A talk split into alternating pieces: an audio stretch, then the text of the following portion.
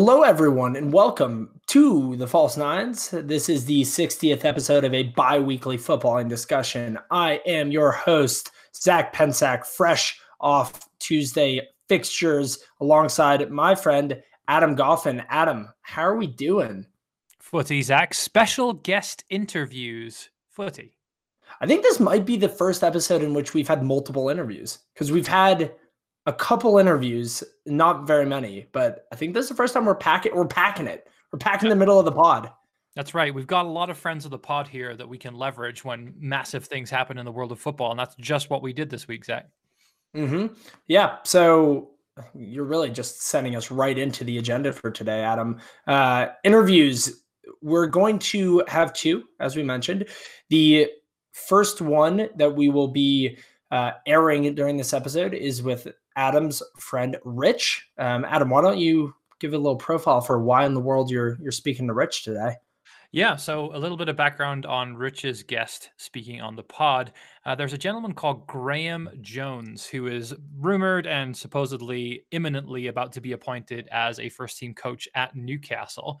Graham Jones actually was the Luton Town manager last season before he was fired um, halfway through the season. So Rich is an avid Luton Town fan, has been his whole life.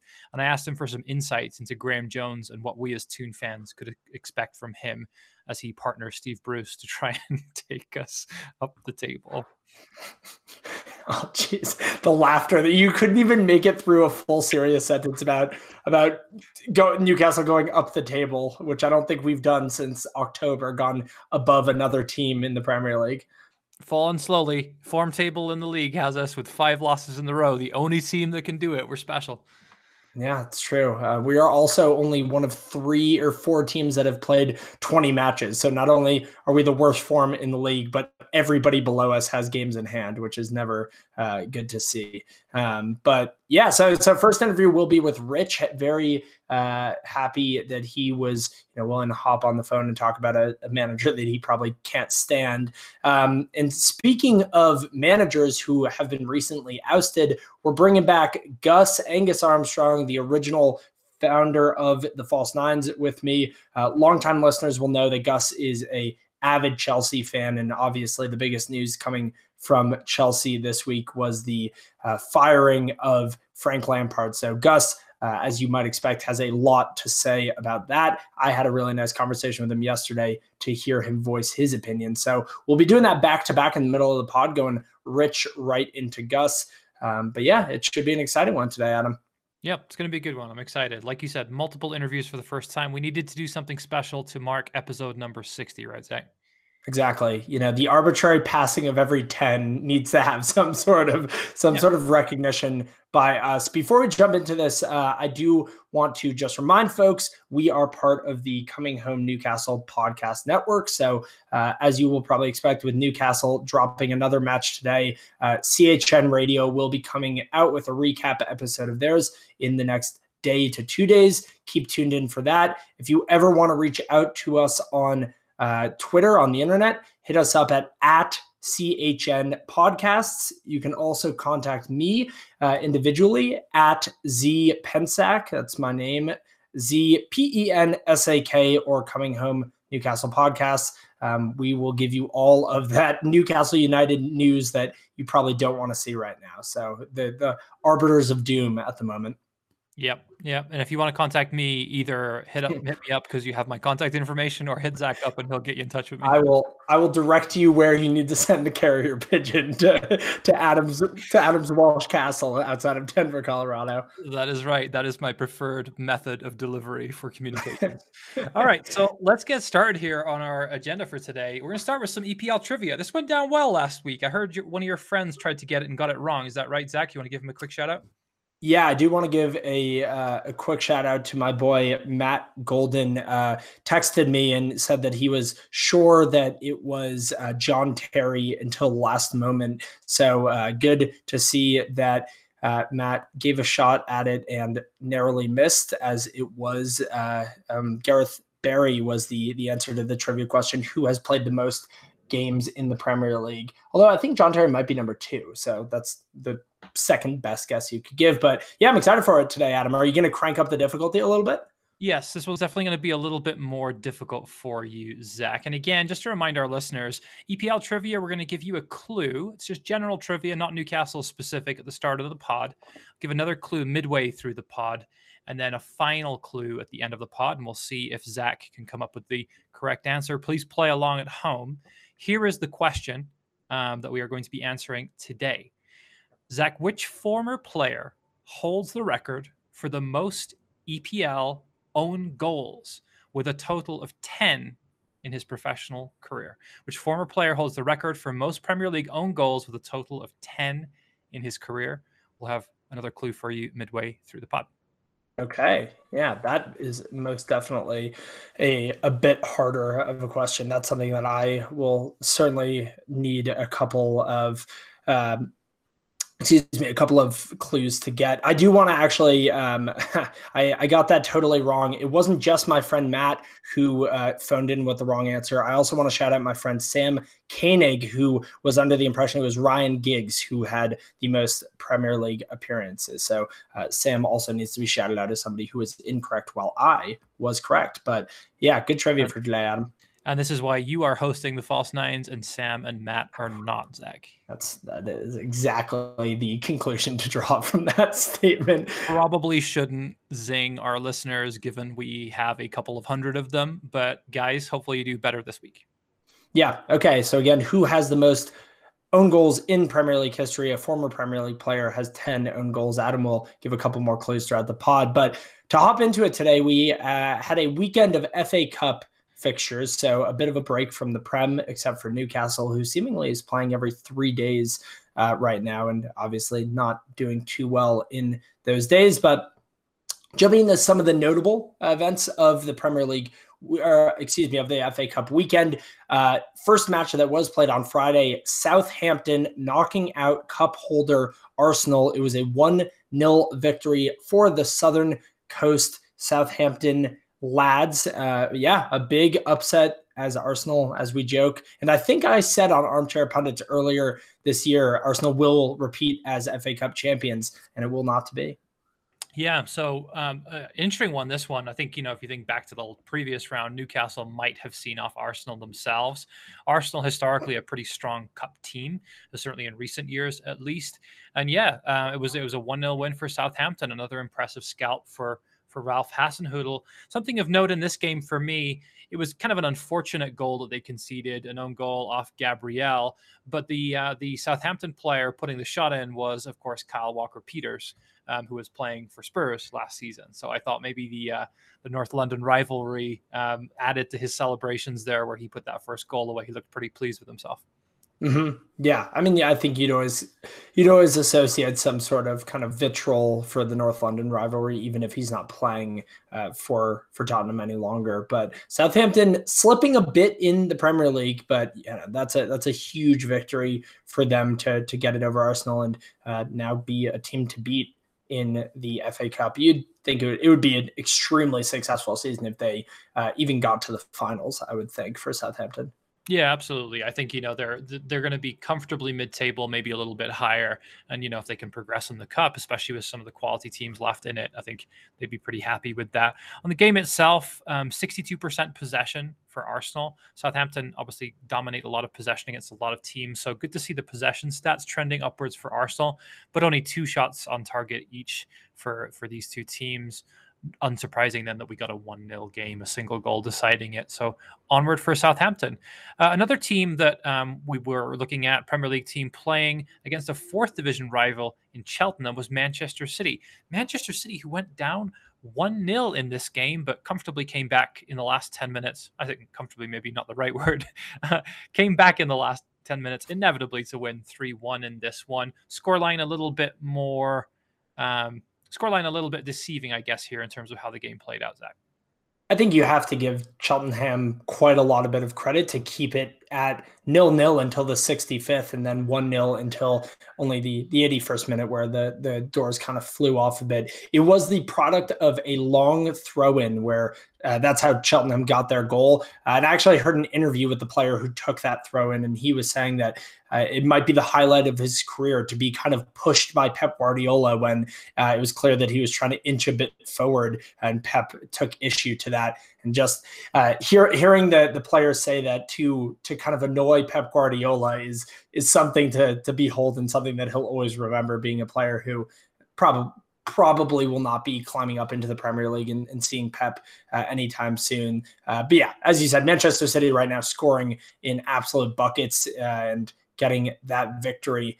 Um, now, the most interesting and the marquee matchup of the weekend, Adam, was Manchester United playing Liverpool at, at the time one and two in the Premier League table as well. So a lot of stipulations on here. I would you, you could probably argue one of the you know certainly one of the oldest, maybe the strongest rivalry in the Premier League right now is between those two clubs.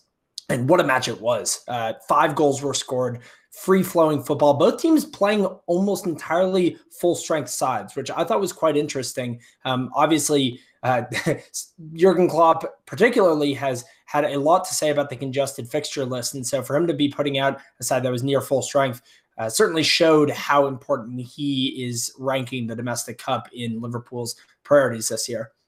Yeah, it's an interesting one. I mean, could you make the argument perhaps that Klopp is doing so because he feels like his chances of retaining the Premier League title are less this season and he's trying to pick up some silverware? I don't know. Only only Jurgen Klopp knows that. But again, to your point, this was um, a match following on from a nil-nil that we had a few weeks prior with these two teams. We finally got the open goal-scoring game that we wanted in this one. I think there were a couple of stars in this. Mohamed Salah back to goal scoring ways, as you mentioned, with two goals. And then Manchester United, just that counter attacking football really was what won it for them in the end. Mm-hmm. Both uh, both Mason Greenwood and um, and uh, Marcus Rashford. I don't know why I just blanked there. Uh, scoring on the counterattack for Manchester United. I would say the uh, the Greenwood goal was particularly incredible to watch with uh, Rashford taking it down the left, coming to a complete stop, and without even taking a step back, seemingly just on a standing leg, pinging about a 50 yard ball to the rushing Greenwood, um, which was just a phenomenal pass by Marcus Rashford. But uh, really, what it came down to, it was 2 2 in, uh, I think it was the 85th minute. Manchester United gets a free kick, and Bruno Fernandes, who I think is not only has been universally considered their best player in the last season and a half, but I think some people would make the argument the best player in the Premier League and maybe the calendar year of 2020, coming on as a substitute and taking a free kick from right outside the box and the placement on the free kick, whipping it low into the bottom corner. Alisson, you could say, is maybe a little bit wrong footed, but the technique that Fernandes showed there uh, to put it exactly where Alisson could not stop it was phenomenal. And I actually was reading the day after this match that uh, in the the practice prior to this match. So the practice on Saturday, Ole Gunnar Solskjaer told Bruno Fernandes he wouldn't be starting him in the FA Cup fixture, wanted to give him a little bit of a rest. And Bruno Fernandes responded to that by staying after practice alone for 45 minutes, taking free kicks in the dark. And he comes on as a substitute and hits a blinder for free kick to win it. So, uh, yeah, every the world is on that man's shoulders right now, and he's not really letting anybody down. That's incredible. I hadn't heard that story. That's a really, really great story, but not not surprising to me. You can you can sense the commitment and the leadership that they have in that team right now. Um, we, we've we've said that they think they'll drop off. But they don't seem to be right now. They've been putting in some fantastic recent form, only really bettered by City, I would say, just in terms of their current current Premier League form. So, credit to them. Um, yeah. So that now let's let's kind of wrap that conversation by talking a little bit about Liverpool's form speaking of kind of one one side of the tree to the other, right? We've got three losses in five in all competitions, three points from 15 in the league. Their home undefeated streak was snapped um, as they lost at home 1 0 to Burnley last week. Klopp out, Zach? Klopp not out. No, I, I think Klopp has succeeded too much at Liverpool to have as short of a leash as maybe another manager in the Premier League had this season that we'll hear about a little bit later. But there are clear issues with the Liverpool side right now. I, I think the really it starts at the center back crises that Liverpool has had this season, not only losing Virgil van Dijk at the very beginning of the season, but losing Joe Gomez shortly after. Uh, probably the two center backs that were predicted to start almost every match for Liverpool this season. And one thing that I've noticed watching them so far is the way in which Andy Robertson and Trent Alexander Arnold, their two wing backs, are now seemingly being caught out of position time after time. Now, in my mind, Robertson and Alexander Arnold aren't changing anything about how they play. They a lot of people said that last year they were the most important attacking players on Liverpool just because of how far up the pitch they would go, the crosses they would whip in. But without Van Dijk and Gomez being able to anchor that defense and essentially at times play as a two man defense, uh, reliably so, you're, you're getting caught out time after time because you don't have the the pace in the center back play. You have academy products coming in and filling those roles, as well as uh, we saw Fabinho on the weekend, who's a, a natural center midfielder coming back to play center defense. And I think that that's that's a big gaping part of Liverpool right now. And without Robertson and Alexander Arnold to be able to have the freedom that they had last season, you're seeing a lot of stagnation in that Liverpool attack. I, I hear what you're saying, um, and I and I acknowledge it too. But we're here. We are. We're recording this on the 26th of January. Where are the reinforcements? Right? Why That's haven't a great question. They, why haven't they brought in anybody? And you know, in our next pod, I think it'd be great if we kind of do a look back at the January transfer window and kind of look at the incomings and outgoings there. But there certainly haven't been any on the defensive side for Liverpool. So if this is such a big problem, why are they waiting till the end of the transfer window to address it? You know, these are important games that they're losing while they wait especially coming off, a, you know, a a season in which they were clearly the best team in the Premier League and, and had this historic year. You you wonder if are are they settling for that kind of striving for the Champions League? Do do you do you think that Liverpool eh, inside the club feels as though the title hopes are gone? Because I don't think so. There's no way that Klopp is giving up. I don't think so either, but I think Klopp has more determination maybe than some of the players on the field do right now. Yes, they're without big name players, and I think that's a big part of it. But offensively, they're not exactly clicking either, to be fair. So the way the way I look at it is, you know, last season they won the title. The season before that, they lost one game, right? They have to let their foot off the gas at some point. Now that they've won it, is there as much desire in the team for them to go back out and do it again? Because they have that mark on their back now where other teams are going to be trying to kind of knock them off their pedestal. Right now, looking at the league, they're outside the top four. Like if the if the if we finish the league today, Liverpool would not make the Champions League next season, which would be unheard of. And I don't think that will happen. I think they will get back. But I certainly at this point with this form don't think that they'll be winning the league this year we'll have to see what happens in the next five days. Uh, you're right, because if, if they bring in a, a marquee center back or at least somebody who can fill the void before they, they get the return from injury from a number of players, uh, then then maybe we'll we'll you know, launch them back into the title contention. But at the moment, yeah, they look like they're drifting slower, slower and slower away from uh, fighting for the top of the table this season. Cool. All right, so let's pivot over um, to Tuesday's Premier League matches. We're, we're, recording this on Tuesday, so whenever you're listening to it, this is Tuesday's Premier League match roundup. We'll start with our beloved love-hate relationship, Newcastle United, who lost again today, Zach, at home to Leeds 2-1. 11 matches in all competitions for Newcastle without a win, two goals in nine games, slipping in the table now to 16th following Burnley's win last week. Um, Brighton just two points behind us, and we're seven points clear of safety. However, Fulham in 18th have two games in hand on us. Where do we start here? This this is an alarming, alarming slide for Newcastle, and I, I can't right now see where we start to turn the corner.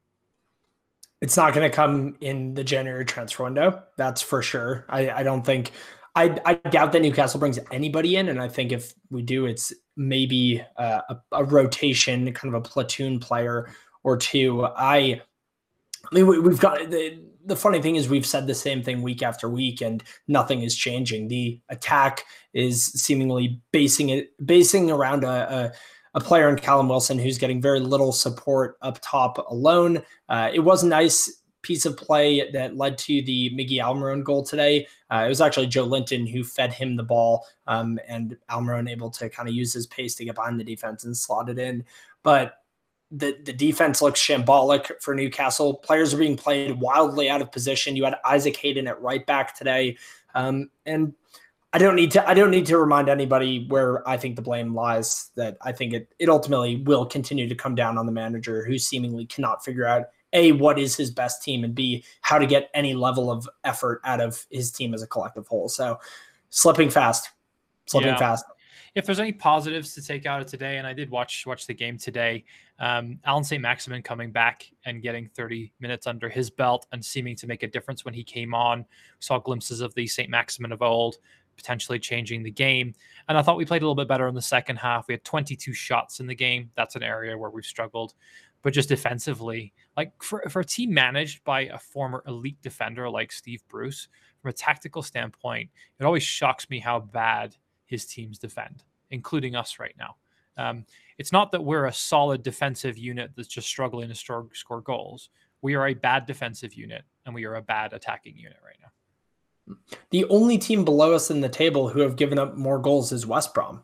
Like that says it all to me uh, is that we are sitting in 16th and there are four clubs below us and only one of them has a leakier defense than us this season. And you're right i think it's a really good point that steve bruce obviously knows how to play defense. Like he did it year after year for manchester united at the top level. Um, and the the lack of tactics lack of any sort of kind of game plan. We we've harped on that a lot, but to point out that defensively Newcastle is getting worse and worse this season, uh, where under Rafa Benitez, you know that was maybe the one thing we could hold our hat on was there was no attack, but at least we had a very solid defense, and that's seemingly all out the window. So not a lot of positives to take out. You're right, a better second half than we've seen in a while, but not good enough to get a point. So it's it's 11 matches without a victory, and the games don't get easier. It, it never will when you're the worst team in the Premier League on the form table. Yep. Hopefully, Graham Jones can make a difference. We'll hear more from Rich on that later. Um, on to Manchester City, a thumping 5 0 win on the road today takes them to the top of the table. Um, they beat West Brom away from home, and now they've won 11 games in a row, Zach. What's your thoughts on Manchester City right now in the form they're in? They are the anti Newcastle United, 11 games uh, without dropping a point. That's something that I will probably never say about our beloved Magpies. And yeah, City City is really having that resurrection that a lot of people kind of saw start in it was really late November where they started to catch that form, uh, seemingly not needing a number nine. Gabriel Jesus really still not contributing to that team at near the clip that strikers past have for uh, the citizens, and yet so many goals coming from the midfield. Uh, Sterling, Mahrez, a lot of different players chipping in. It seems like everybody's a goal threat on that team right now. And Manchester City, best team in the Premier League in the table and the form table, and they are a dangerous, dangerous uh, monster to go up against right now.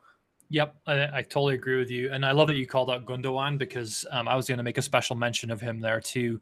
For me, he reminds me of Bernardo Silva a couple seasons ago when he was, you know, in the running for Player of the Year and just playing so specially.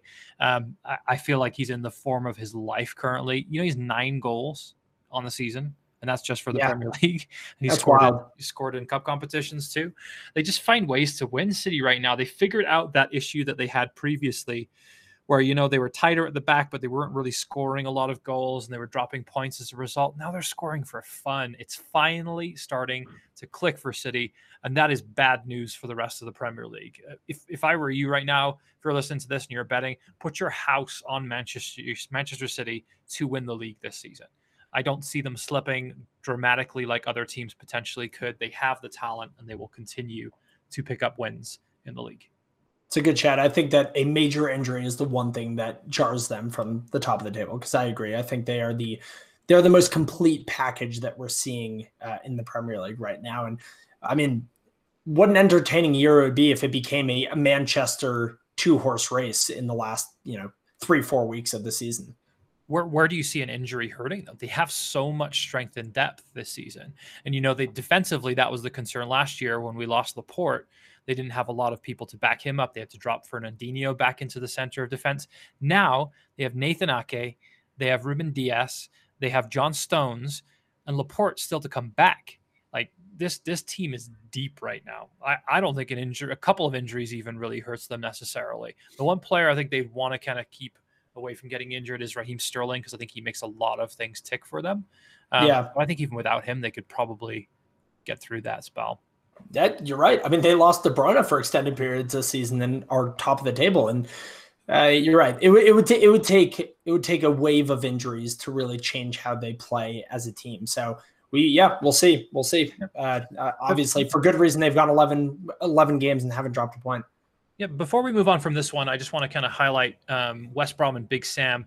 Since they've since he's arrived at the club, they got that notable draw against Liverpool one one. However, their last three home games, five 0 loss to Leeds, four 0 loss to Arsenal, and five 0 loss to Manchester City. Obviously, three great teams, but in those three last home games, they've scored zero goals and conceded fourteen. Can Big Sam save them, or is this going to be the first time that he takes a team down in the Premier League?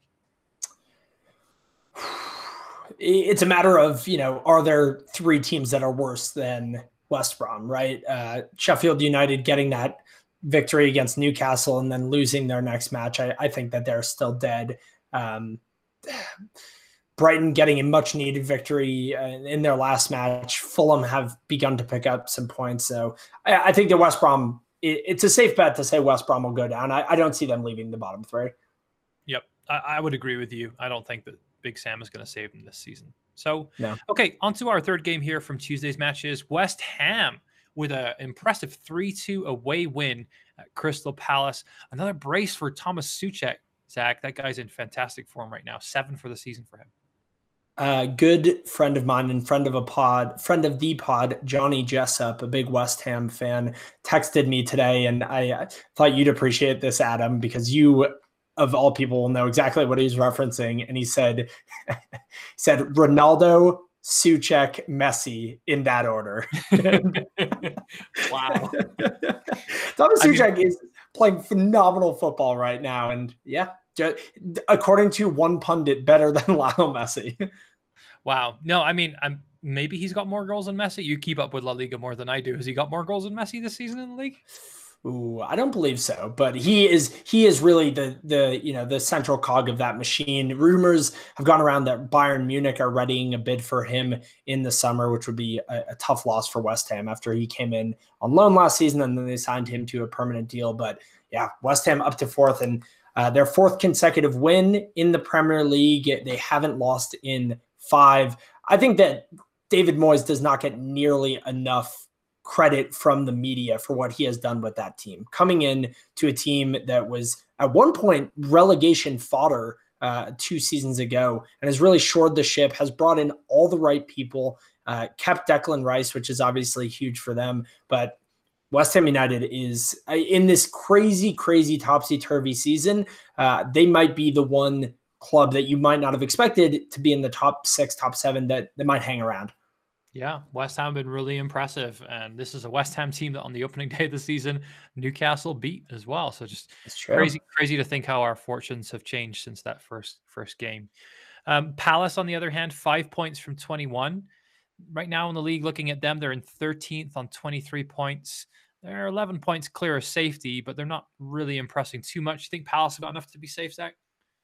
Yeah, I, again, I, will just attribute it to there are three worse teams than Crystal Palace in the Premier League. I don't think they have a good season by any means, but I, I think that I think that talk about a manager who can keep a team up. I think Roy Hodgson is a guy who can who can do a job there. So not terribly worried about Palace uh, going down, but yeah, West Ham continues to fly. Now the last match that was played today, a repeat of the FA Cup fixture on the weekend. Arsenal exacting their revenge on Southampton with a three one victory uh, for Arsenal. It brings them up to eighth in the table. They are actually five unbeaten in the Premier League. They've won two in a row and then have a, a draw and two more wins in their last five matches. So, despite the ousting in the cup competition that seems like has their name etched on the trophy every year, Arsenal is starting to climb a little bit at 30 points. They're only four points behind Liverpool, who sit in fifth.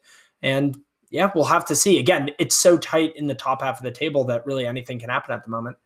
Yep, the Arsenal haters for Mikel Arteta have quietened their their voices recently in the last few weeks. So it's good to see.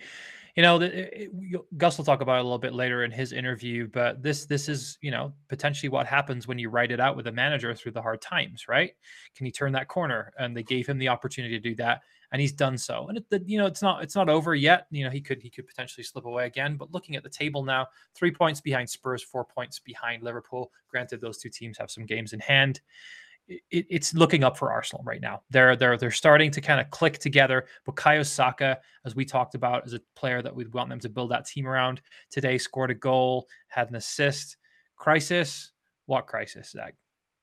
Exactly. Third best uh, third or excuse me, fourth best defense in the Premier League. Arsenal. They've had all the goal scoring troubles in the world. You just mentioned Saka getting a goal, so not him obviously, but uh, that defense has been shored up. And I agree with you. I think that that, that is a big thing that Gus harps on in his analysis of the Lampard firing is the importance of riding it out with a manager through uh, a little bit of a rough patch, and that's what Arsenal seemingly is doing and, and getting rewarded here. I think if they if they get European football, it's a successful season for them. So, yeah, I've yeah, I, I I think that they will as well. I think that Arsenal will continue to climb the table because I think that Mikel Arteta is a fantastic manager in the making. Yep, I agree. I think he's the right answer for Arsenal, even though some fans doubted him for a while. He's showing now that he can he can turn it around, which is great. And you know, you have to go through these difficult times as a manager to really appreciate what it takes to get out of them and to turn the corner and bring the good times back. So credit to you, Mikel Arteta. Adams, stamp of approval for the week. It's been a while since we've had those, but there, give him that shout out. All right. Um, before we take a quick commercial break, I'm going to give you your second clue for EPL trivia this week. Zach, are you ready? Let's do it.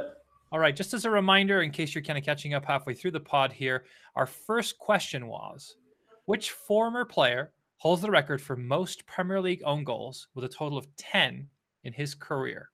So 10 own goals in his Premier League career, this player. Clue for you, Zach. This player is also tied for the most red cards in Premier League history in a career. And he's tied with two other players. The two other players are Patrick Vieira, Duncan Ferguson, and this player all have eight total red cards in the Premier League oh, in their careers. Oh, very interesting. Okay. All any, right. any, ideas yet, or are you still hoping for another clue here at the end? I'm thinking defender. I'm thinking center back because uh, Vieira and Ferguson both. Uh, Ferguson, what position did Ferguson play? Vieira was a center defensive mid. Big Dunk was a striker for the Toon, my friend. Yeah, he was Big an Dunk striker and then signed for Newcastle as a center forward. So um, okay, yep. But but but the association with red cards could be anywhere on the pitch. Uh, oh, absolutely. Yeah. Own own goal. Okay. I I have. There are a couple. There are a couple of names brewing. I'm gonna wait for your third clue though. I'm not confident enough to to come out like last time and, and say that I'm I'm locked in. Okay, sounds good. Well, we will see if you can go, go two for two this week, Zach, with with another correct answer for this EPL trivia. Uh, right now, we're going to go take a commercial break. Uh, we'll be back right after this. All right, welcome back to the False Nines. Um, we're going to roll into our interviews now. Really excited to be able to introduce uh, my friend Richard Smith, coming at us all the way from England in the UK fresh in lockdown uh, with his beautiful girlfriend Leanne. Had nothing better to do than join me on the False Nines. Was happy to get to to chat with him um, yesterday evening. So Rich is going to talk to us a little bit about Graeme Jones. As I mentioned at the start of the pod, Graeme Jones is a, a, currently an AFC Bournemouth first team coach um, who Newcastle are planning to bring in. Steve Bruce is dressing this one up as a I've got a lot of coaches right now that are under the weather with COVID, blah, blah, blah, blah, blah. So I need to bring somebody in when everybody really knows that this is an attempt for him to come in and have some sort of semblance of organization and potentially save his job. So Rich is going to talk a little bit about his experience with um, Graeme Jones as manager of his team Luton Town last season. Tell us the good, the bad, and the ugly. Um, and we'll go ahead and lead straight into that now. All right, welcome to a special edition of the False Nines. I'm here with friend of the pod, Richard Smith. Say hello, Richard. Hi, Adam, and everyone, everyone else listening. Yeah, great to have you on today. Um, the reason we have Richard here with us today is because, believe it or not, there are avid Luton fans out there. Is that not correct, sir? Uh, th- there's a few of us. We we try and make ourselves vocal. and with being an avid Luton fan, Rich has intimate knowledge of a gentleman who is on the verge of joining Newcastle this week as a coach, Graeme Jones. He's currently at AFC Bournemouth, but he was at Luton Town last season as their first team manager. So Newcastle right now in talks to get permission to have him return to the Northeast. He is from Gateshead. He is Newcastle born and bred. Um, just six months after linking up with Jason Tindall at AFC Bournemouth. He's now potentially making the move to Newcastle to help out an ailing Steve Bruce. So, Rich, that's why we wanted to get you on today. We wanted to get your insider knowledge on Graeme Jones. I think the first question we have for you today is from a Luton fan perspective. Tell us about his time as manager of your club. Okay, so um, Jones took over um, at the start of what was the 2019-2020 season. Um, that was our first season back in the championship for quite a long period of time. Um, Nathan Jones had left us the previous season to go to Stoke, so uh, yeah, we needed a new manager, and he came with a, a good reputation as a coach. Um, he'd worked with Roberto Martinez at Swansea, Wigan, Everton, and even at the Belgium national side as well. So, you know, he's got good experience of coaching top class players. Um, so we were quite optimistic. It was his first managerial position, so um, it was a bit of a gamble in some respects because he was an unknown quantity from a managerial perspective. But um, yeah, we went into it with a bit of uh, sort of optimism. You know, he's got contacts in the game. Um, we might be able to get some players either on the cheap or uh, some loan deals. So yeah, we were optimistic. Um, the optimism didn't last very long. Um, yeah, here uh, we started off well. I mean, first game of the season, we drew three all with Middlesbrough, with a game live on Sky, and it was an absolute incredible game to watch. It had everything. Um, really entertaining both teams playing really good football, but it sort of went downhill um, from there. we we won a few games, but um, before Christmas we went on a losing streak. We lost 12 games in a row, which was the longest losing streak in our history. Um, and you know he he then started losing the fans, and it wasn't just because of um, what would you say? It wasn't because of the performances as such. It was it was how we lost the games and the excuses he'd come out with. He kept calling us Little Luton. Yes, we were a small fish in a big pond. Um, we don't have the resources and the players that some of the other clubs in the championship have. But we used to be a bigger club, and you know we have our history. Um, we're certainly passionate, and we don't like being called Little Luton. So to hear that from your own manager was um, didn't endear him to the fans. Um, interesting. Of, interesting. Do you think that was kind of um, something to try and motivate them? Was he? Was he? Was it just a really bad decision on his part in terms of how best to motivate the players by demeaning a little bit and trying to to kind of bring them up a little bit so they would be big Luton, or do you feel like he just didn't have the right skills to make that call? I think part of it might have been to try and motivate the players a bit, thinking, you know, you're underdogs pretty much in every game. Um, but at the same time, I think it was also an excuse just to constantly remind the media that we don't have the budget, you know, we don't have the playing staff, we don't have the facilities of some of these other clubs. So I think it was a bit of both, but I don't think it worked on both counts. Um, he he really lost the fan base. Um, we played Brentford away and lost 7 0. And he failed to acknowledge the away fans who stayed through that defeat before he left the ground. He didn't even walk over and thank them, apologise. He just walked off, and and from then on, every time we lost, he was straight down the tunnel, no acknowledging the fans. So hmm. after sound, a while, we didn't really have a good relationship with him. It does sound eerily reminiscent of some of the traits that we're seeing at Newcastle with Steve Bruce right now. I mean, a couple weeks ago in the press, Steve Bruce came out and said that Newcastle's um, last performance, and I, and I quote Steve Bruce, was absolute shite. and that that's an interesting way to motivate your players. And I I almost feel like these two might be a match made in heaven in some ways because there seems to be a lot of um, poor attempts to motivate teams and lack of taking of responsibility for the actions of what's happening on the field. So that that kind of leads me into my to my next question. Obviously, we, we know what happened from a Luton perspective in, in that season. You you were able to stay up. And what one thing maybe you can clarify for me is Graeme Jones. Did he did he last the whole season, or was he let go before the end of the season? No, he was he was let go um, just after um, Christmas of that season. Oh, okay. Uh, so. so. about January 2020. Mm-hmm. Um, it was actually um, I think when the the pandemic started to hit. Um, obviously, we weren't playing any games at the time, so it was almost a good point to let him go. Um, obviously, results weren't going that well. Um, we were rock bottom, and obviously for for us financially, we needed to survive. Mm-hmm. Um, and our previous manager Nathan Jones had also been sacked by Stoke, mm-hmm. um, and there was a chance of getting him back. And you know he he did well for us in the past, so the management were willing to give him another shot. Um, he'd Jones had started to turn things around a bit. They were getting slightly better performances. We weren't linking, leaking as many goals, but he certainly didn't look like he was going to keep us up.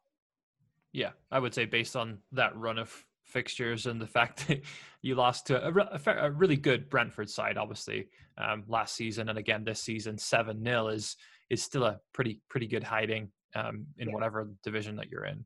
So I, I, think I know the answer to this, but I'd love to hear it from your perspective. Do, do you feel like Graeme Jones is more suited to a management role, or do you think that he could be more impactful in a coaching role? I mean, someone like that doesn't last long at a big club if they're not a good coach.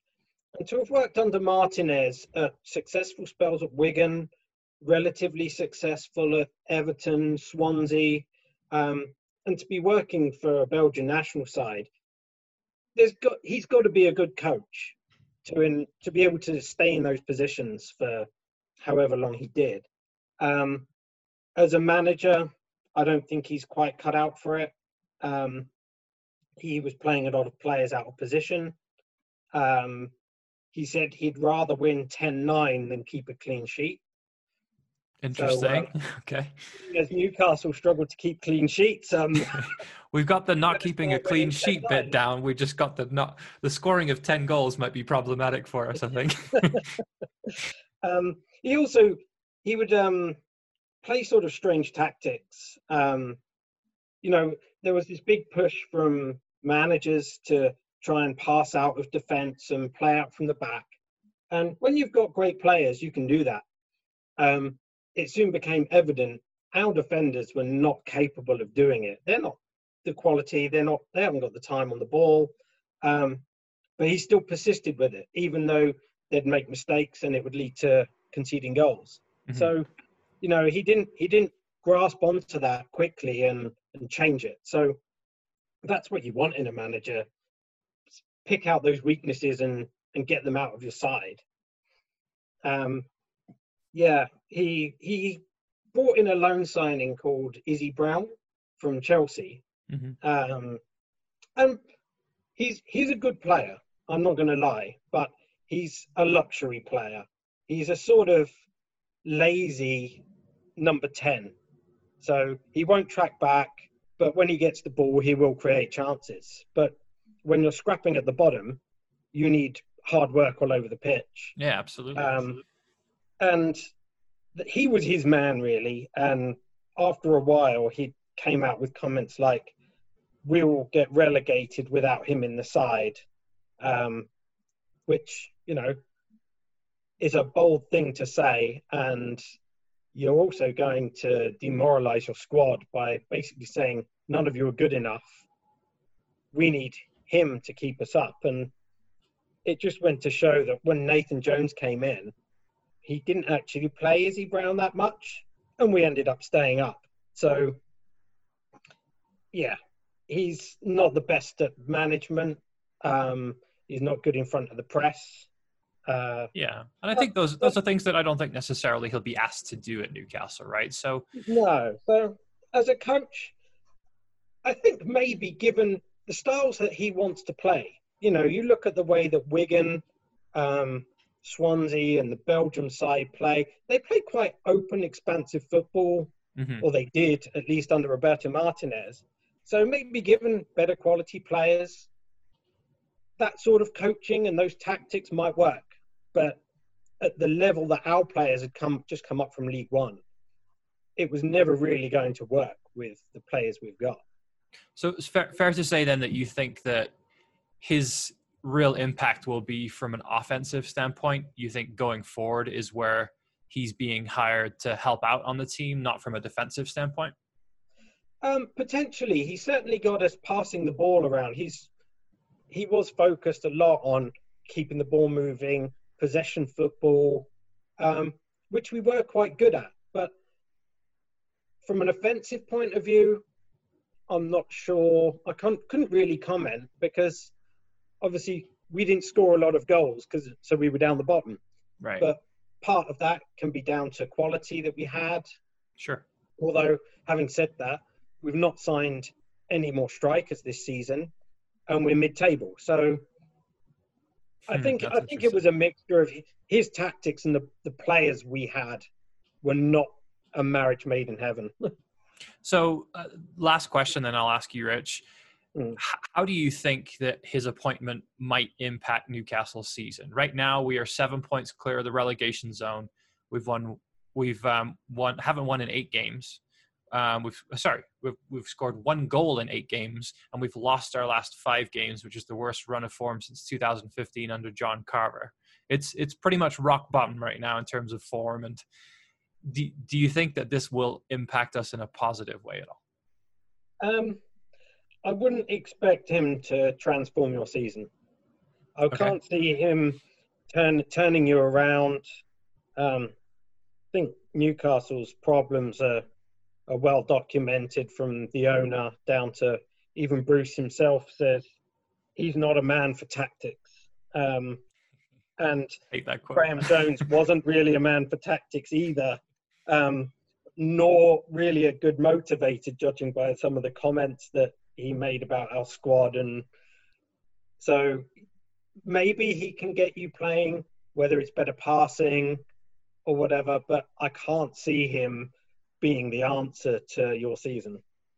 Well, there you have it. That is the uh, the opinion of a, a fan who knows this gentleman well um, at Luton, uh, Mr. Richard Smith. Thank you for your time today. W- one last question before you go, Rich. We like to ask this to all of our guests here on Coming Home Newcastle.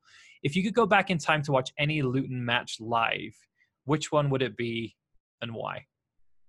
Um, it's quite an easy one. Um, I was four years old, uh, 1988 Littlewoods Cup final against Arsenal. Uh, we were massive underdogs um, at the old Wembley. Uh, we were 2 1 down with about 10 minutes to go. Um, we won 3 2. We saved a penalty as well. Um, and that remains our one major trophy that we've won. So to go and watch that would be pretty immense. Um, if I had to if I had to watch a Newcastle game, um, although they lost, I'd like to go and watch the famous Liverpool Newcastle four three of the late nineties. Uh, Stan Collymore, yeah, I remember that one. Uh, with Keegan, that was one. I mm-hmm. watched it live on Sky, and it was a hell of a game. So yeah, mm-hmm. I'd pretty much like to go and watch that. Yep, remember that one well. It was a good one. And the Littlewoods Cup, that's now the League Cup, correct? Yeah, the Carabao Cup is they yeah. change the sponsorship every few years. Yeah. Okay. Well, that's more than we've won in the last 50, 60 years, Rich. So fair play to you. well, thanks again for your time. Appreciate you coming on and uh, always good to have regular listeners of the pod um, join us for, for interviews. So hopefully we'll get to chat to you again. Yeah, no problem. Thanks for having me. All right, some great insights from Rich there on Graeme Jones. Thanks again for coming on, Rich. Always a pleasure to speak with you. I'm going to turn it over to you now, Zach. Um, I know you've got a really exciting interview lined up for us too. Uh, yeah, definitely bringing back the the old man Gus, the the man who started it all with me on SoundCloud when we were getting at best five listens per episode. So uh, yeah, again, just reminding folks, Gus is going to be talking about the recent firing of Frank Lampard, the club legend, from the managerial position at Chelsea. A lot of drama around this firing. I think probably the most covered by the media firing in a long while. And uh, Gus has some very choice words to say about how this all went down. So I will toss it over to him.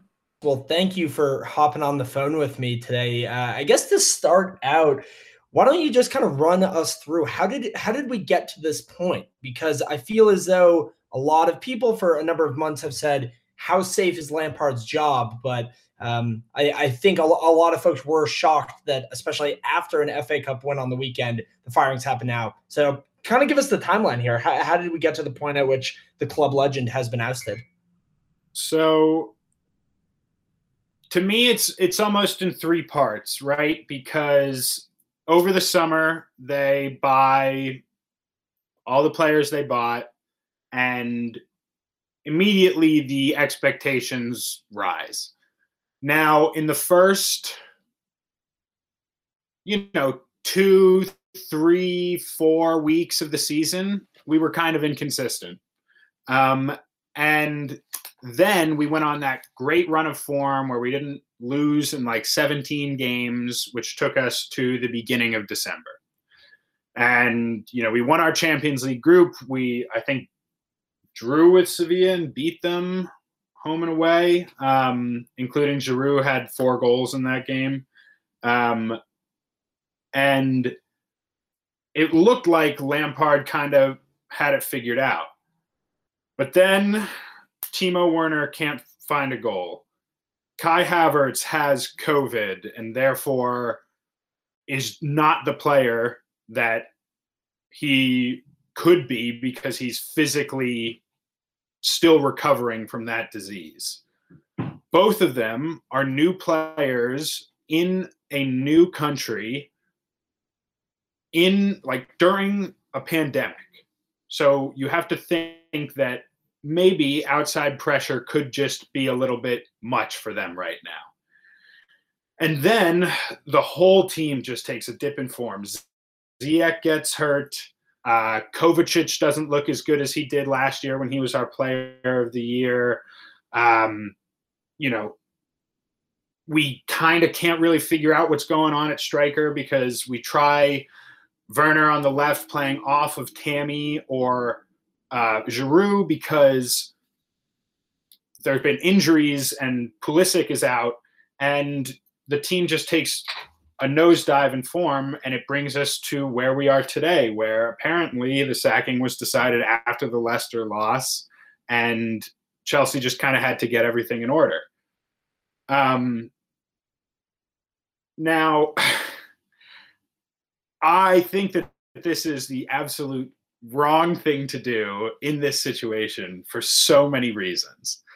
Um, first of all, you have to take into account the impact of the pandemic as a whole. Like you played basically you pl- you played most of the season last year then you stopped for 2 or 3 months totally, right? And then you start playing again over the summer. Games are condensed, the players aren't as fit as a result, recruitment season quick, preseason quick. Nobody's really like up to task. Everyone's playing really, really tired. And so I don't think it's really that fair to judge Lampard's performance under this season as a result. I think that any manager would struggle in this kind of situation. We see, you know, Klopp in the injuries that they've had uh, at center back in Liverpool, and they can't buy a goal right now either. Um, but Klopp isn't going to get fired.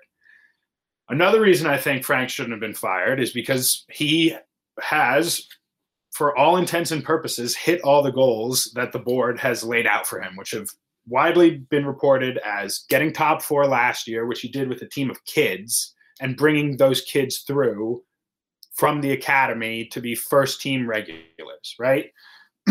first team regulars in the team right now are Reece James, um, Mason Mount, obviously, Callum Hudson Odoi, Tammy Abraham. I'm sure I'm missing a couple others. And so there's at least four right there who are immediately bang. Even if they're not Chelsea quality, they're not going to be like pushing on into Champions League and league dominance. You know, you can at least get a hefty price for them so you can buy other players, right? So he's hit that goal, right? First year, couldn't have done better, especially with that transfer ban.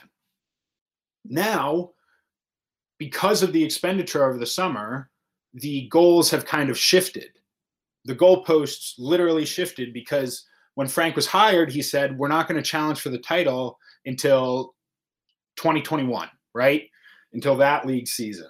And all of a sudden, we go on a run of form this year, and all of a sudden, we're world beaters, and we take a small dip in form in December.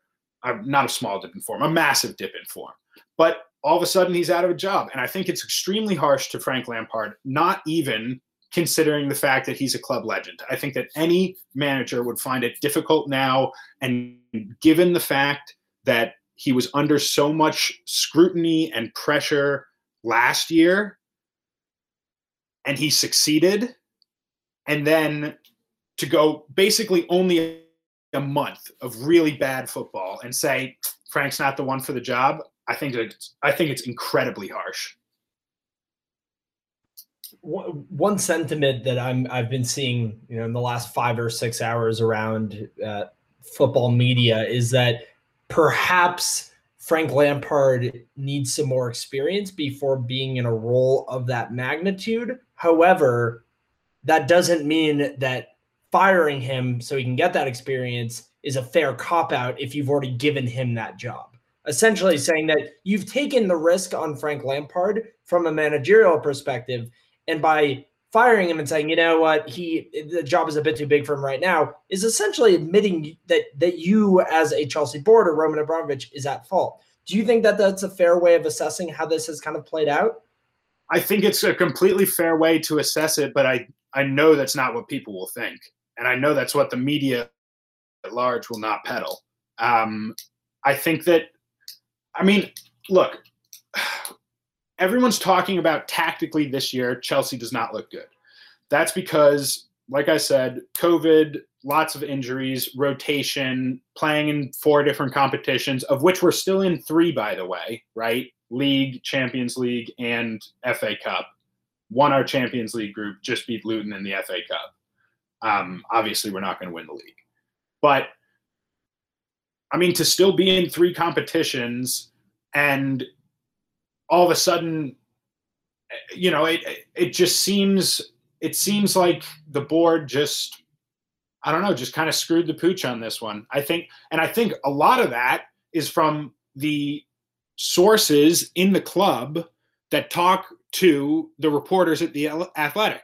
I think that's a hundred percent a lot of it because they are putting out these stories that should be kept internal in Chelsea, and they're not. They're public, and it just creates more of a media furor, more you know, just pressure under the job for both the players and the coach. You know, like everybody reads this stuff now. If if you do, if you think that a manager or a player says in a press conference, I don't read the media hype, I don't, I don't buy it. 99 times out of 100, they're lying to you. And it just creates a toxic environment that the club allows to happen because they're the ones who give this information to the guys who cover Chelsea for the Athletic. And I mean, look at look at the front page of of any soccer news aggregator today. There's like five articles by the Athletic about this Chelsea firing. They've got it covered wall to wall. They got reasons, they got who's coming in next because they know what's going to happen and it's going to drive clicks, right? And it's ju- it just seems like the club is sabotaging itself. I it's it's really frustrating to be a Chelsea fan who lived through the glory years, so to speak, from 2003 till 2000 and, you know, 15, 20, you know, so what, 12 years. And we get this club legend manager and he does everything you ask for him to do last season. Does it under constraints that any manager would find difficult. And six months into this season, he's sacked it's not it's not a good look. And the players need to look at themselves in the face and and and say, we didn't try hard enough for Frank Lampard, arguably Chelsea's greatest ever player. So who could we possibly try hard for? Like this is something that meant something not only to I mean it meant something to Frank and it and and I find it extremely hard to believe that somehow that translation wasn't made and the players just gave up. Like, if that's the case, and it's been the case at Chelsea for a long time, and I will say Frank Lampard as a player somewhat cultivated that, you know, basically down tools and say, like, I'm not playing well until the manager goes, which happened with Scolari, Villas Boas, uh, you know, countless others, probably Mourinho the first time around.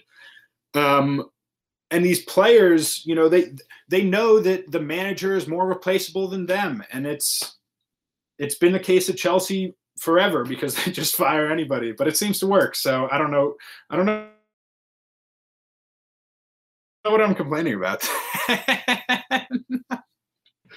well, so looking forward, uh, a lot of reports coming out from from the Athletic, from other news sites that Thomas Tuchel, the now former manager of PSG, uh, is being lined up as Frank's replacement. Nothing has been confirmed by either Tuchel or Chelsea. However, this seems to be something that has some legs behind it. Uh, if that that you know the the oncoming manager comes in from from France, what, what do you expect with Tuchel? What are you looking at his style? Of play and what he's done in the past. Do you have any expectations, or is it a little bit of a, a mystery to, to you and Chelsea supporters as to what you might expect? I mean, he's a complete mystery to me. The only games I can ever say that I fully watched, you know, the entire game of were probably the PSG semifinal and final last year. So I got I've I've got no expectations for the dude. If I mean if we're picking like a German manager just for like because we have German players' sakes, I don't know. It seems it seems I'm not I'm nonplussed by this signing if he's the manager. I don't I don't I don't I don't think he's particularly special in any way and I I will be pleasantly surprised if he does anything with this squad that Frank Lampard couldn't have done or has done, which means finish top four, get to an FA Cup final, etc. So then, what what are your expectations uh, for the remainder of the season? Expectations and hopes, because switching a manager midway through the campaign obviously kind of changes the landscape here. Uh, as a Chelsea fan, what are you what realistically, what are you hoping that comes of this season? Champions League qualification, FA Cup title? Like, where, where is your mind at? I mean, the thing is, the the league is so close right now. It's the closest it's been at you know around this time of the year, and you know for as long as I can remember. And I mean, as a result, I think you got to be looking at a top four finish. Like if if if Tuchel can come in and just rattle off the wins, like just just keep them coming, then it's then it's great. But I don't I don't see if he can like that's down to him tactically tactically drilling these players into exactly how he wants them to be because we know that the players are quality, right? Like you you can't doubt Giroud's quality. You can't doubt um, Mount's quality. You can't doubt Thiago Silva's quality. Like these players are good players, and and so if Tuchel if Tuchel doesn't get them like firing on all cylinders, it's it's a failure. To be quite honest, and and be, not only because he's not succeeding, but because you sacked him or you sacked Frank Lampard for another manager who's just doing the exact same thing that Frank would have been doing. Last question here before I let you go, Gus. Uh, Rafa Benitez this weekend ended his time managing uh, Dalian in China. You know, hindsight's twenty twenty. Do you wish that Chelsea maybe had had some discussions with Rafa prior to uh, making this firing? No way. No way. I know I know you love Rafa up in up in the Northeast, but I mean yeah, he was our coach, but I, I didn't particularly like it. okay, I, I, had to slip that one in there, but uh, I, I understand yeah. with, with the attacking flair that Chelsea has, Rafa Benitez might not be the most attractive manager to take on at the moment. Uh, but yeah, we'll we'll have to do a job. Yeah, we'll, we'll have to yeah. see what happens with Chelsea the rest of the year. Gus, I appreciate you uh, hopping on the line with me. And yeah, we will see if Tuchel can can take Chelsea up the up the standings, or if you know if this firing comes back as you know an infamous moment in Chelsea history. Mark my words, they'll peter out for the rest of the season. Tuchel will do nothing. We'll be looking for a new manager in the summer. All right, Gus, thank you for hopping on the phone with me and sharing your gripes about the state of Chelsea football club at the moment. Uh, I feel so sorry for you that you have to support a team that is in the top of the table. I'm just kidding. It was a very, very bad decision by Roman Abramovich. Uh, anyway, we will close it out here, Adam, with 10 and 90. I know that you wanted to go first today. Any particular reason why? Yeah, right off the back of that Gus interview, um, I've prepared a Frank Lampard true or false um, kind of 90 set of questions for you here today some some facts facts based, some a little bit more on the fun side. So you got a 50-50 shot of getting these right, Zach. True or false? You ready? Yes, let's get let's get after it. All right, question number one. Frank Lampard has over 100 full international caps for England. True or false? False. 100 is a lot. I don't think I don't think he has 100. It's true. Frank Lampard Ooh. has 106 caps for England. Ooh. 29 goals. Does he have the most caps for England? Uh, you know what? I'm not sure about that. I don't think so. I think there'll probably be okay. more than he did. I, wonder who would be higher. Maybe John Terry. Maybe. Uh, yeah. Right. I'll, gonna look that up. Up. Yeah. Um, okay. Question number two. Lampard only went out on loan once in his career to Cardiff City. Um, Let's go with true again. This one's false, Zach. You're 0 for 2 so far. He okay. did go out only once on loan in his career for nine games total in 1995, but not to Cardiff City, to Swansea City. Oh, darn. I really tripped up there. I just wanted an excuse to get some Welsh teams in there. So yeah, that's right enough. Okay. Yep. Okay. Question number three Lampard started more games for Chelsea than Steven Gerrard did for Liverpool in the Premier League. That's that's a good one. Um let me think about this.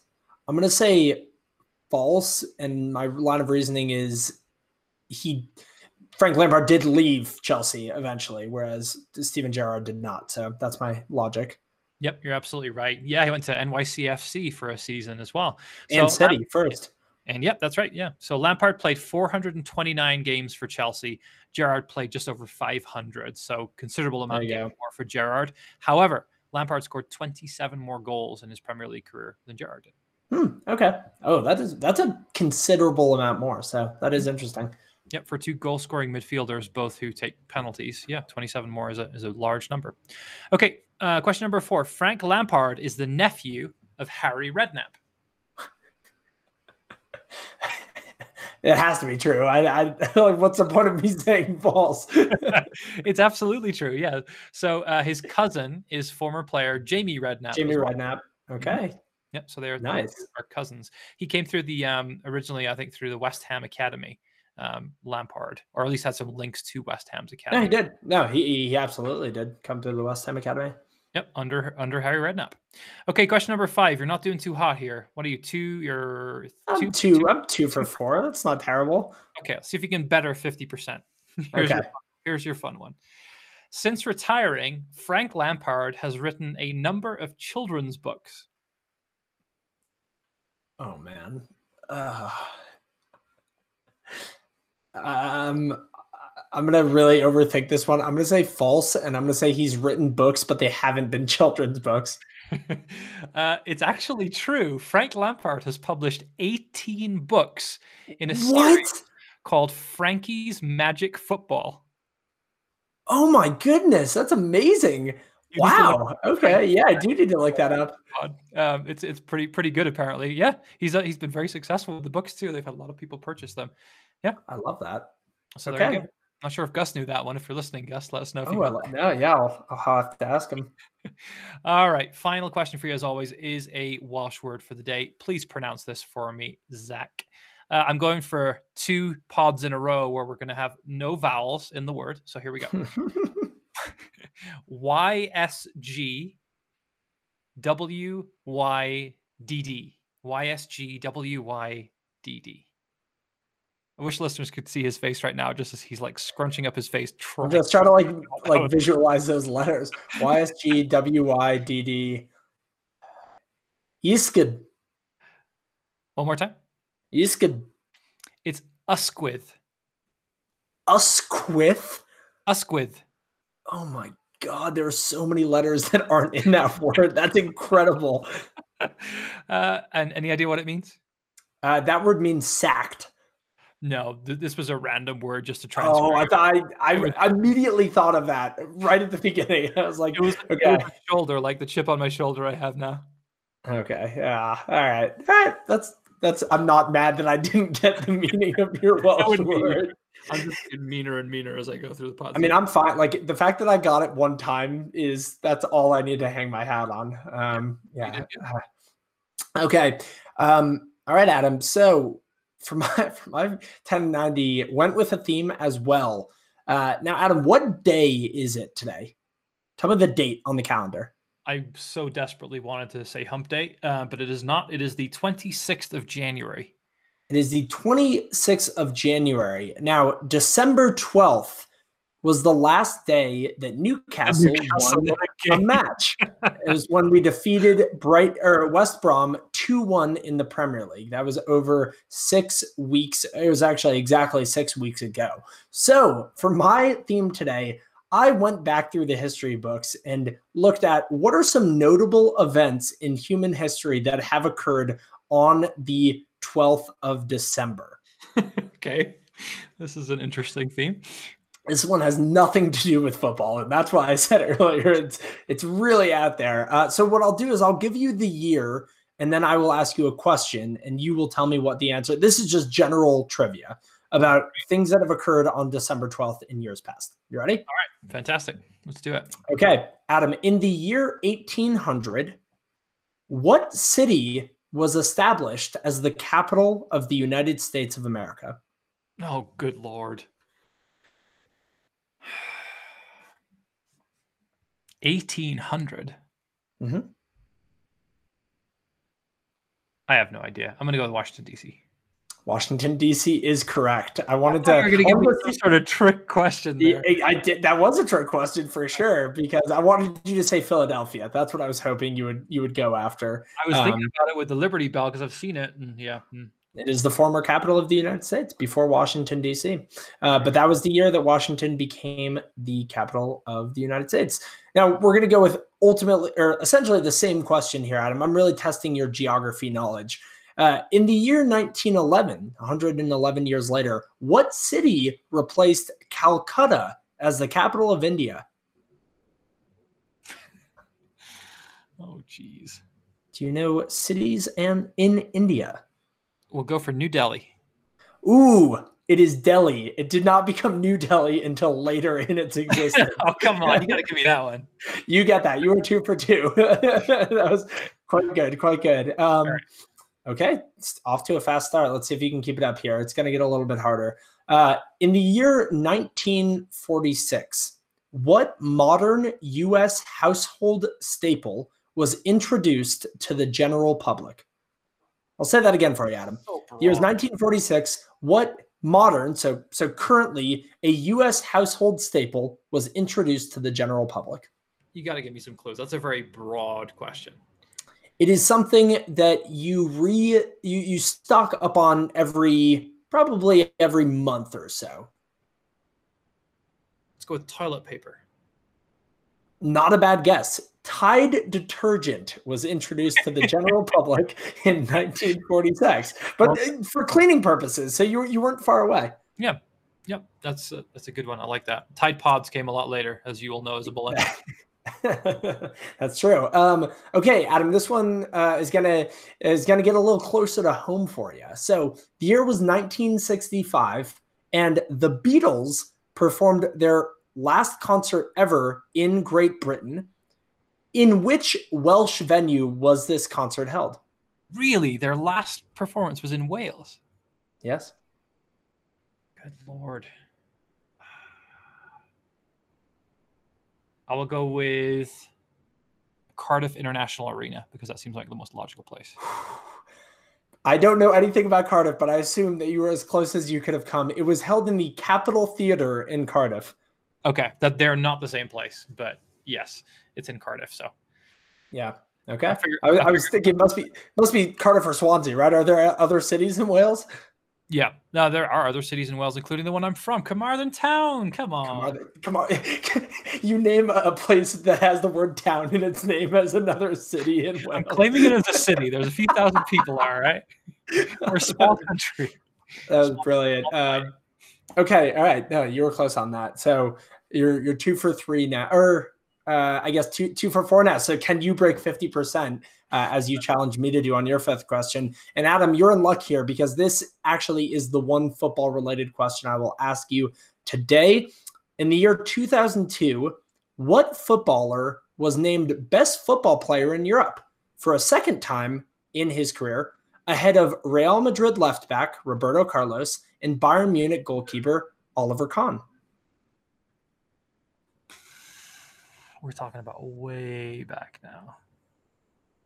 Best footballer in Europe, you said? Yes. Best football in Europe for the second time ahead of Roberto Carlos and Oliver Kahn.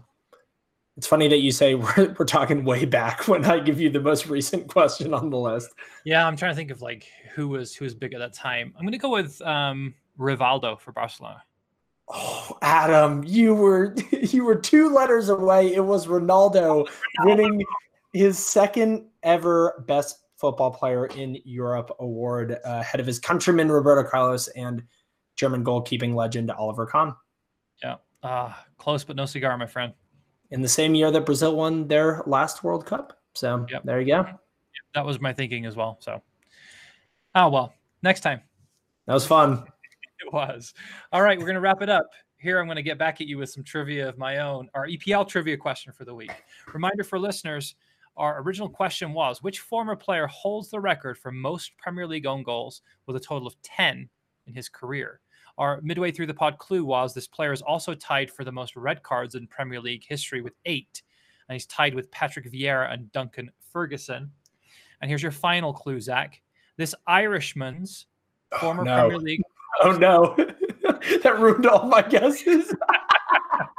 this Irishman's former Premier League clubs include Everton, Manchester City, and Aston Villa. Oh no. I'm scrambled. Uh Irishman, Everton, Manchester City, Aston Villa. One more clue for you. He played for them in that order. Okay. Can you tell me generally when he played? You don't have to give me exact years, but what decade? Mm-hmm. Yep, he played primarily his games in the 2000 to 2010 spell. Okay. Uh, Everton, then Manchester City, then Villa. And I'll give you one more clue as you're struggling. Okay. I, I, am- I, I, I, do you want to hear who I was going to say? Before you give me that clue, I was thinking Vidic or Roy Keane. And when you said, when you said Irish, I was like, hell yeah. And then you described what teams he played for. And I was like, fuck. uh, Roy, Roy Keane for red cards would be a good shout. Um, Yeah. Yeah. not as many as Vieira, and Vieira and Keane were very, very fierce rivals back in the day. Mhm. Uh, here's your last clue. You you correctly, when you were trying to hazard a guess earlier on in the pod, said that this player was a central defender. He was a central defender, Irish. Former clubs include Everton, Manchester City, and Villa. Lots of own goals, lots of red cards. That's as many clues as I can give you, my friend. No, that's that's totally fair. Uh, Yeah, I'm I'm really failing to to come up with an I, I, an Irish center back who played for City, Everton, and Villa. Your listeners are screaming the answer right now. Um, gonna give myself five seconds. I don't want to hold everyone up here. Five, four, three, two, one. What's your answer? I got nothing. Who is it? Richard Dunne. That would not not an answer I would have gotten. Yeah, that's okay. I can I can deal with that. I, you, slowly, you lead into the microphone. Vincent Kompany. A Kompany, most definitely not an Irishman. So, No. unfortunately. not. But yeah, did play for Manchester City, so you're closer. Yeah, Uh, so, right. Richard Dunne was the answer for this week. Hopefully, you all had fun playing at home. To wrap the pod this week, we're going to go into games that we're looking forward to this weekend. Three games. I'll start because I kind of want to say this before it's before the weekend, so I'm skirting it a little bit, but I'm really excited for it. Thursday night is Spurs versus Liverpool. Zach. That's gonna be that is gonna be a good one. Uh, also, Everton Leicester is probably you know when this comes out, if not before people are listening. That's a midweek one I'm excited for. But yeah, Spurs Liverpool, two teams that need a win to stay in the title race. Mhm, Exactly. Yeah. Spurs right now sitting on 18 games, 33 points. Liverpool 19 games, 34 points. So would be a big one for um, for Jose Mourinho to win. And then I'd say other ones I'm looking forward to. Um, why, don't, why don't you go, bud? What, what what are you looking forward to this weekend? Liverpool West Ham. That'll be a great one. West Ham currently ahead of Liverpool in the table, and I think that'll be a real test for how high can West Ham shoot uh, this year. I'd say that that one is one I'm particularly excited for. Uh, besides that, I would say uh, Leicester Leeds could be that could be a goal scoring fest. I, like Yeah. that has the potential, and I feel like I've been off the mark with predictions of high scoring and low scoring games a lot this season, but I think that one could get stretched really quickly. So I'm I'm excited for that one. Yeah, one one I'm I'm really excited for is Arsenal versus Manchester United. I think that truly will be a high scoring game. How far has Arteta come? Um, obviously, Solskjaer is riding high right now in second place in the league, just not Liverpool out of the cup. Arteta's in fine form, two teams in form. Something's got to give there. It's going to be an exciting game. The one thing I'm glad about this weekend is that Newcastle Everton, the Saturday 5:30 a.m. Mountain Time fixture. This is one I'll be asleep dead through the entire match, which is uh, it'll be great to wake up, have my coffee, and get to to see how much we lost by uh, on the weekend. If I wake up and the game is still on, I will turn it on. I will not be setting my alarm to wake up at 5:30 on There a you go. Saturday to watch us lose to Everton at Goodison. Mhm. Yep. Neither will I.